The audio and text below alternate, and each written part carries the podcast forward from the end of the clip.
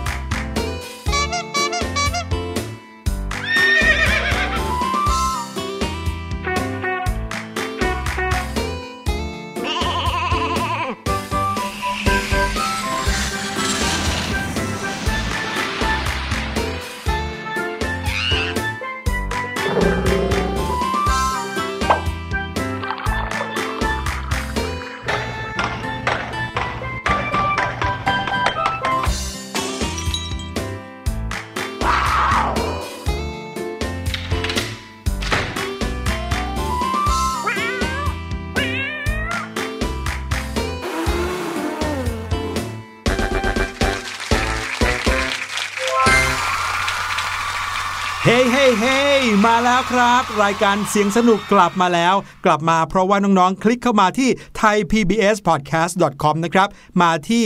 ลิงก์ของรายการเด็กและครอบครัว เราก็จะเจอรายการเสียงสนุกอยู่ในนี้ และพี่หลุยกับพี่ลูกเจี๊ยบรอน้องๆอยู่ครับ ใช่แล้วค่ะ ต้องเป็นเสียงของสองคนนี้นะคะ ถึงจะเป็นรายการเสียงสนุกที่แท้ทรูค่ะ และสำหรับในวันนี้นะคะ เราทั้งสองคนก็เตรียมเรื่องที่ใกล้ตัวมากๆเลยค่ะ จริงๆ จะบอกว่าใกล้ตัวก็ไม่ถูก เพราะเราจะสามารถเห็นได้ก็จากมือของเรา เพราะฉะนั้นพี่ลูกเจี๊ยบขอเปลี่ยนเป็นคำว่าใกล้มือดีกว่า อืมใกล้ถึงขนาดที่ว่าถ้าเราแบมือออกมา มองไปปุ๊บก็เห็นปั๊บหรือแม้กระทั่งหงายฝ่าเท้าขึ้นมา มองปุ๊บก็เห็นปั๊บเหมือนกันครับพี่ลูกเจี๊ยบ นี่เราไม่ได้กำลังจะหยาบคายนะคะน้องๆ เพราะว่ามันมีทั้งที่มือและที่เท้าของเราจริง ๆ แต่ว่าจะเป็นอะไรเดี๋ยวเราสองคนจะมาเฉลยค่ะ เพราะว่าตอนนี้เนี่ยได้เวลาของช่วงเสียงปริศนากันแล้วค่ะ เสียงปริศนาในวันนี้นะครับ เราพาน้องๆมาฟังเสียงสัตว์ชนิดหนึ่ง ลองไปฟังดูนะครับ แต่บอกได้เลยว่า ยากกว่าที่น้องๆคิดแน่นอน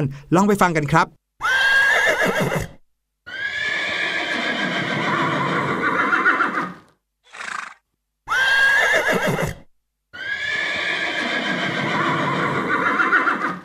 หูยพี่หลุยนี่ดูถูกน้องๆหรือเปล่าคะ ฟังดูนี่ก็ตอบได้แล้วว่าเนี่ยคือเสียงของม้า ใช่แล้วครับนี่คือเสียงของเจ้าม้าแน่นอน ว่าแต่น้องๆรู้หรือเปล่าว่า เสียงเจ้าม้าที่พี่หลุยเปิดเป็นเสียงปริศนาเมื่อกี้นี้ มีม้าทั้งหมด กี่ตัวครับ อุ้ยพี่หลุย พี่ลูกเจี๊ยบจะรู้ได้ยังไงเกิดม้าตัวเดียวกันเนี่ยนะ ร้องซ้ำๆล่ะ นั่นน่ะสิ แต่ว่าจะมีอยู่จังหวะหนึ่งนะครับน้องๆ ที่เขาร้องพร้อมกันขึ้นมา น้องๆ พอจะเดาออกหรือเปล่าว่า มีม้ากี่ตัว ถ้าอย่างนั้นน้องๆ ไม่ต้องกังวลไปเลยค่ะ สามารถที่จะฟังย้อนหลังกันได้เลย รีกลับไปเลยค่ะ หรือนะคะจะรอฟังตอนท้ายก่อนที่เราจะเฉลยกันก็ได้นะ หวังว่าคงไม่ยากเกินไปสำหรับชาวเสียงสนุกนะครับ ได้เวลาที่พี่หลุยและพี่ลูกเจี๊ยบจะพาน้องๆ ตะลุยไปสู่โลกแห่งความรู้กันอีกแล้วครับ วันนี้เสียงสนุกพาน้องๆ มารู้จักกับสิ่งที่เป็นเอกลักษณ์สุดๆถ้าในโลกนี้มีประชากร 2,000 ล้านคนนะครับ เราก็จะมีสิ่งนี้อยู่ 2,000 ล้านแบบครับพี่ลูกเจี๊ยบและไม่มีทางซ้ำกันได้เลยละครับ เดี๋ยวเราจะมาบอกว่าสิ่งเหล่านี้ทำไมถึงไม่มีทางซ้ำกันได้ พี่หลุยและพี่ลูกเจี๊ยบกำลังพูดถึง fingerprint หรือว่าลายนิ้วมือครับ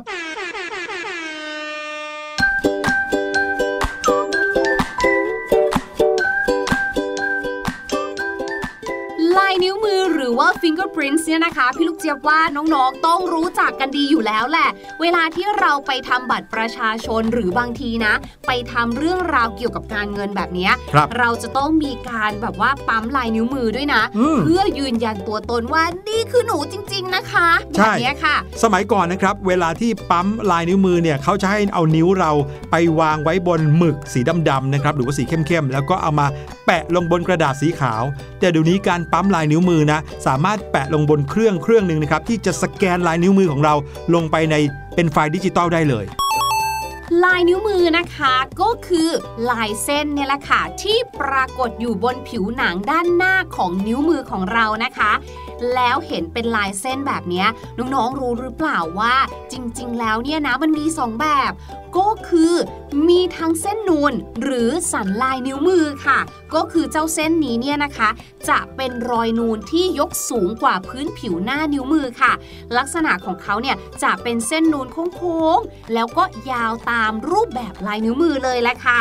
และแบบที่สองนะคะก็คือร่องลายนิ้วมือค่ะ ซึ่งเป็นรอยลึกสลับระหว่างเส้นนูนค่ะ เวลาที่น้องๆเนี่ยนะ ไปปั๊มบนหมึกเนี่ยนะคะแล้วก็ลองไปปั๊มลงบนกระดาษอีกทีเนี่ยตรงที่มันเป็นร่องสีขาวๆเนี่ยนะคะ นั่นก็คือร่องลายนิ้วมือนั่นเองค่ะ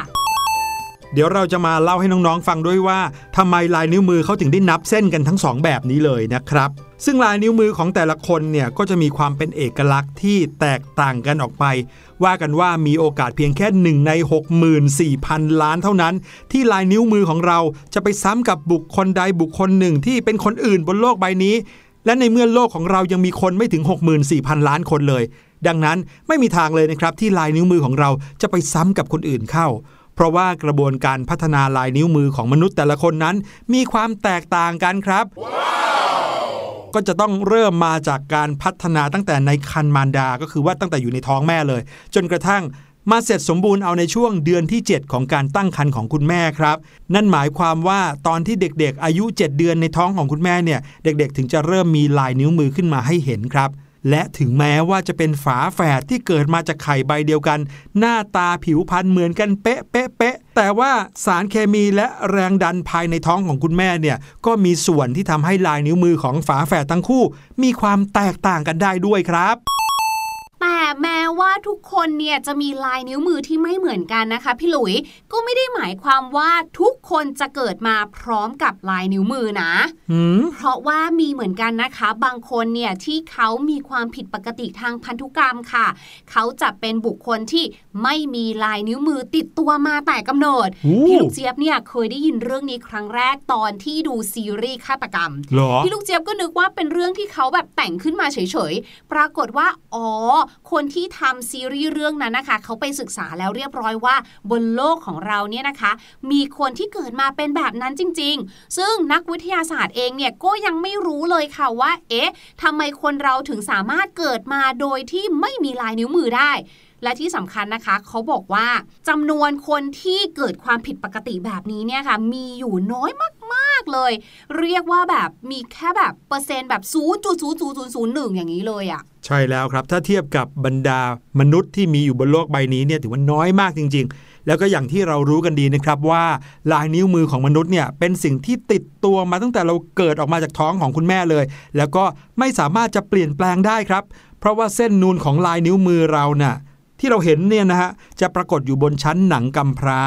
แต่ว่ารูปแบบของลายนิ้วมือของเรานั้น ถูกฝังลึกลงไปถึงเนื้อเยื่อบริเวณชั้นหนังแท้เลย ก็เลยทำให้เมื่อเกิดความเสียหายบริเวณ ปลายนิ้ว อย่างการโดนมีดบาด หรือแม้กระทั่งการถูกไฟไหม้เล็กน้อยนะฮะนั่นก็ไม่สามารถทำให้ลายนิ้วมือของเราหายไปได้ครับ ทุกอย่างจะยังอยู่เหมือนเดิม นั่นก็เป็นเพราะว่าผิวหนังที่อยู่ในส่วนระหว่างชั้นหนังกำพร้าและหนังแท้ จะดันเนื้อด้านล่างขึ้นมา ทดแทนผิวหนังที่เกิดความเสียหายไปนั่นเองครับ ก็เลยทำให้ไม่ว่าจะยังไงลายนิ้วมือของเราก็จึงเหมือนเดิมไม่มีทางเปลี่ยนแปลงไปได้ และที่สำคัญนะคะ พี่ลูกเจี๊ยบชอบมาก ๆ เลย เขาบอกว่า ถ้าเราเนี่ยนะ ลองดูลายนิ้วมือของเรา โอเค แม้ว่าทุกคนเนี่ยนะคะ จะมีลายนิ้วมือที่ไม่เหมือนกันเลย แต่ว่ามันก็มีรูปแบบแบบรวม ๆ ค่ะครับที่เราสามารถจะแยกได้ว่าโดยส่วนมากแล้วเนี่ย มักจะเป็น 8 แบบนี้แหละครับผอย่างมแรกเลยนะคะ รูปแบบแบบแรกที่เราได้ยินกันบ่อย ๆ ค่ะ ก็คือรูปก้นหอยค่ะมเขาบอกว่าลายก้นหอยเนี่ยนะคะ เป็นลายนิ้วมือที่พบได้ประมาณ 25-35%ของลายนิ้วมือทั้งหมดเลยนะอืมวิธีสังเกตง่าย ๆค่ะ ก็คือจากเส้นนูนที่เวียนวนเป็นรอบวงกลม รูปร่างคล้ายๆ ก้นหอยนั่นแหละค่ะ เออลายนิ้วมือของมนุษย์เนี่ยอย่างที่พี่หลุยเล่าอะก็คือเกิดขึ้นตั้งแต่ตอนที่เราอะอยู่ในท้องคุณแม่แล้วนะคะ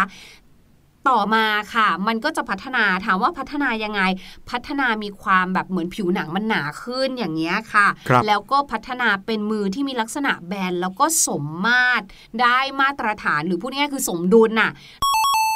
อีกแบบหนึ่งนะครับ เป็นรูปแบบของลายนิ้วมือที่สามารถพบได้เยอะมากถึง 65%ของคนทั้งโลกครับ เราเรียกว่าลายนิ้วมือแบบมัดหวายครับ ลายนิ้วมือแบบนี้จะมีจุดเริ่มต้นอยู่ที่บริเวณปลายนิ้วของด้านใดด้านหนึ่งนะครับแล้วก็วนต่อเนื่อง แล้วก็โค้งเอียงไปยังอีกทางหนึ่งนะครับ ถ้าพูดง่ายๆยกนิ้วโป้งของเราขึ้นมาเนี่ยจะเห็นเหมือนกับว่า มีเส้นที่เริ่มจากมุมซ้าย แล้วก็วนไปทางขวา แล้วก็วนกลับมาที่มุมซ้ายอีกทีหนึ่งเนี่ยเราจะเรียกว่า ลายแบบมัดหวายนะครับ มาถึงลายแบบที่ 3 บ้างค่ะ ก็คือ ลายนิ้วมือรูป ค้งค่ะ ซึ่งลายนี้เนี่ยนะเมื่อกี้พี่ลูกเจี๊ยบเองก็แอบมองที่นิ้วตัวเองเหมือนกัน แล้วรู้สึกเหมือนจะไม่มีด้วย เพราะว่าเป็นลายนิ้วมือที่หายากที่สุดเลย เขาบอกว่ามีเพียง 5%ของโลกเท่านั้นค่ะ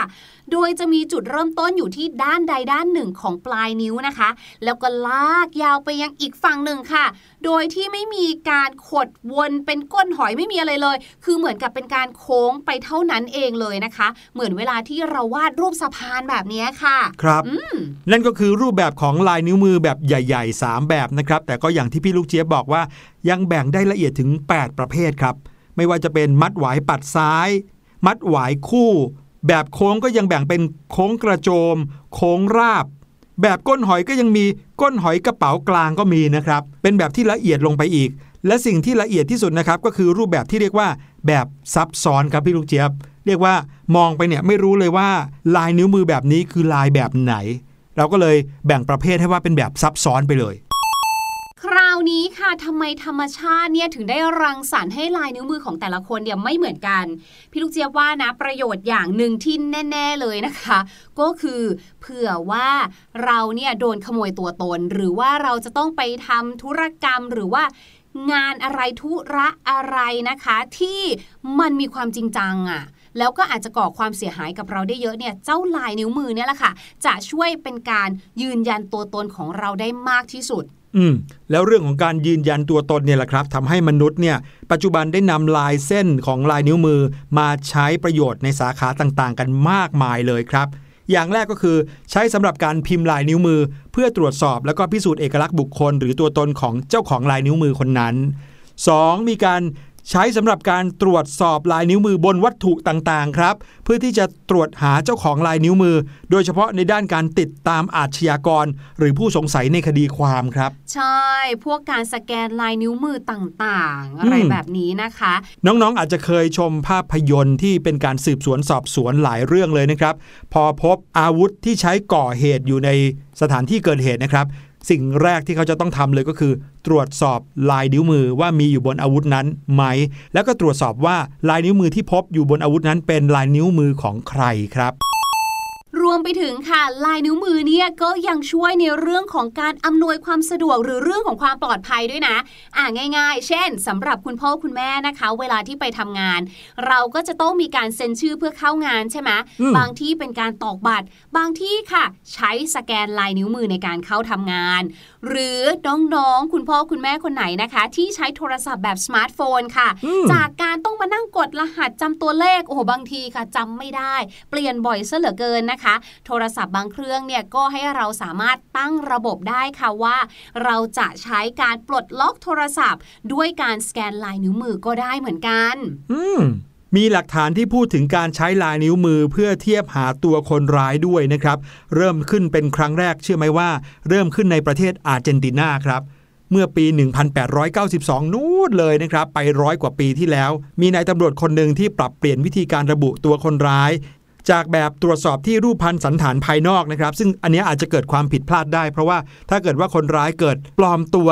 ก็เลยได้มีการพัฒนาระบบการจัดเก็บลายนิ้วมือของคนร้าย ภายในสถานีตำรวจที่อาร์เจนตินาขึ้นมานะครับ ว่ากันว่าคดีแรกที่มีการใช้ลายนิ้วมือเพื่อตรวจสอบหาตัวคนร้ายเนี่ยเป็นการจับผู้หญิงคนหนึ่งครับ ที่เธอฆาตกรรมลูกชายทั้งสองของเธอเอง นอกจากนั้นเธอยังทำร้ายตัวเองให้บาดเจ็บสาหัส เพื่อป้ายความผิดให้กับผู้อื่นด้วยนะครับ แต่ว่านายตำรวจที่นั่นสังเกตเห็นถึงรอยนิ้วมือที่เปื้อนเลือด บริเวณกรอบประตูบ้าน ที่เป็นหลักฐานบ่งชี้ว่าตัวแม่คนนี้แหละเป็นฆาตกรครับ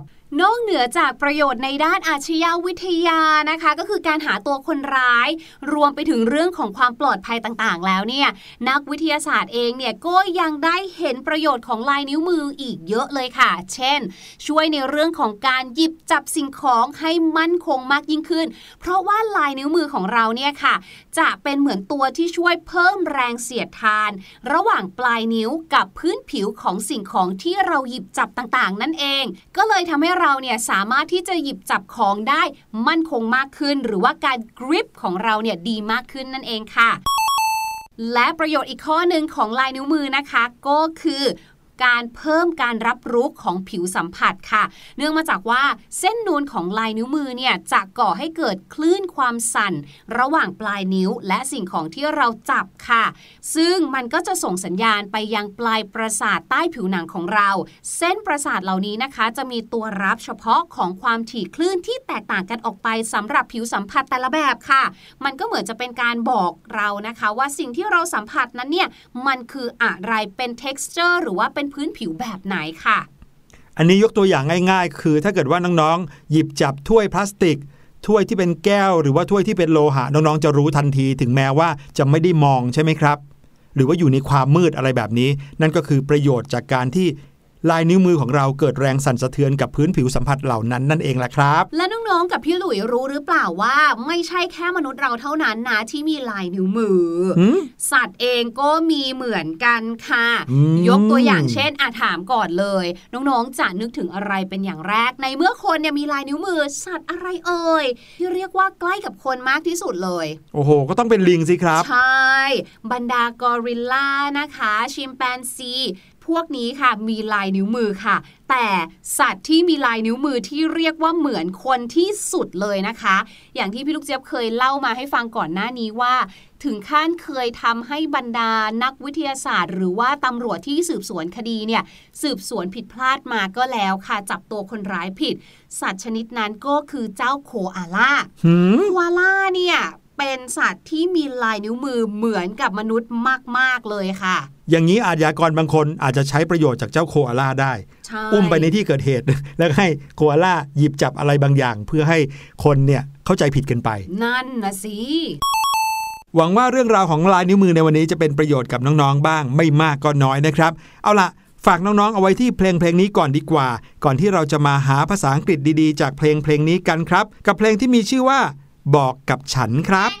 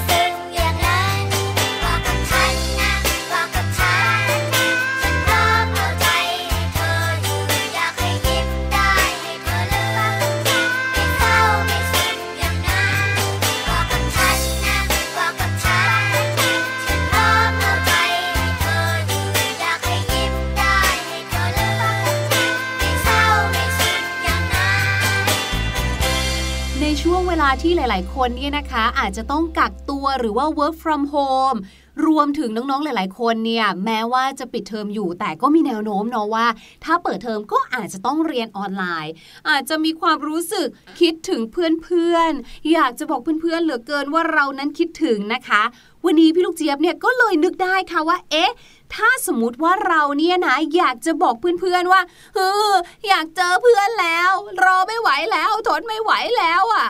เราจะพูดเป็นภาษาอังกฤษได้อย่างไรบ้างค่ะสำนวนนั้นนะคะในภาษาอังกฤษที่ใช้เพื่อที่อยากจะบอกว่า ทนไม่ไหวแล้ว รอไม่ไหวแล้ว อดใจไม่ไหวแล้ว ก็คือ can't wait นั่นเองค่ะ can't นะคะก็มาจาก cannot นะคะ can't wait แปลว่าไม่ไหวแล้ว ทนไม่ไหวแล้วค่ะ ยกตัวอย่างเช่น I can't wait to see you I can't wait to see you นะคะ บางบ้านอาจจะต้องโดนกักตัวเพื่อที่จะรอดูอาการใน 14 วันนะคะ อาจจะมีการคิดถึงกันบ้าง เราก็เลยส่งข้อความหรือบางทีโทรศัพท์คุยกันเนี่ยแหละค่ะ บอกว่า Daddy I can't wait to see you คุณพ่อคะหนูคิดถึงจังเลย รอเจอหน้าคุณพ่อไม่ไหวแล้ว หรือนะคะตอนนี้พี่ลูกเจี๊ยบเนี่ยกำลังตั้งหน้าตั้งตารอการมาของซีรีส์เรื่องหนึ่งค่ะ ว่าเมื่อไหร่จะมาฉายให้ดูสักที พี่ลูกเจี๊ยบก็เลยบอกว่า โอ้ย I can't wait to see it I can't wait to see it เนี่ยรอให้มาฉายไม่ไหวแล้ว รวมไปถึงค่ะ ล่าสุดเลย พี่หลุยเพิ่งจะบ่นให้พี่ลูกเจี๊ยบฟังว่า โหย อยากจะให้ถึงปีหน้าไวๆ เพราะคิดว่าปีหน้าเนี่ย ประเทศของเรานะคะ จริงๆ ไม่ใช่แค่ประเทศของเราน่าจะทั่วโลกของเราเนี่ยสามารถที่จะเดินทางไปมาหาสู่ไปเที่ยวกันได้แล้วอย่างปลอดภัย พี่หลุยก็บอกว่า I can't wait for 2022 I can't wait for 2022 รอให้ถึงปี 2022 ไม่ไหวแล้ว เนี่ยเห็นไหม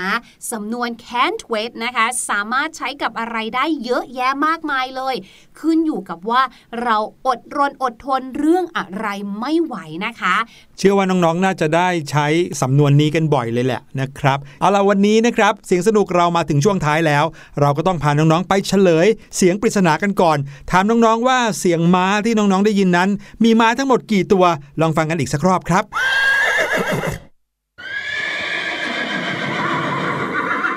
ตอบถูกกันหรือเปล่าครับ พี่หลุยส์กำลังจะเฉลยแล้ว เสียงม้าที่น้องๆได้ยินนั้น เป็นเสียงม้า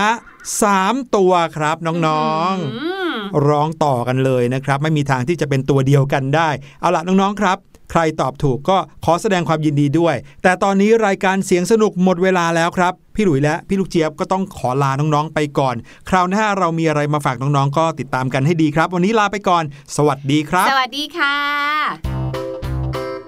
สบัดจินตนาการ สนุกกับเสียง เสริมสร้างความรู้ในรายการ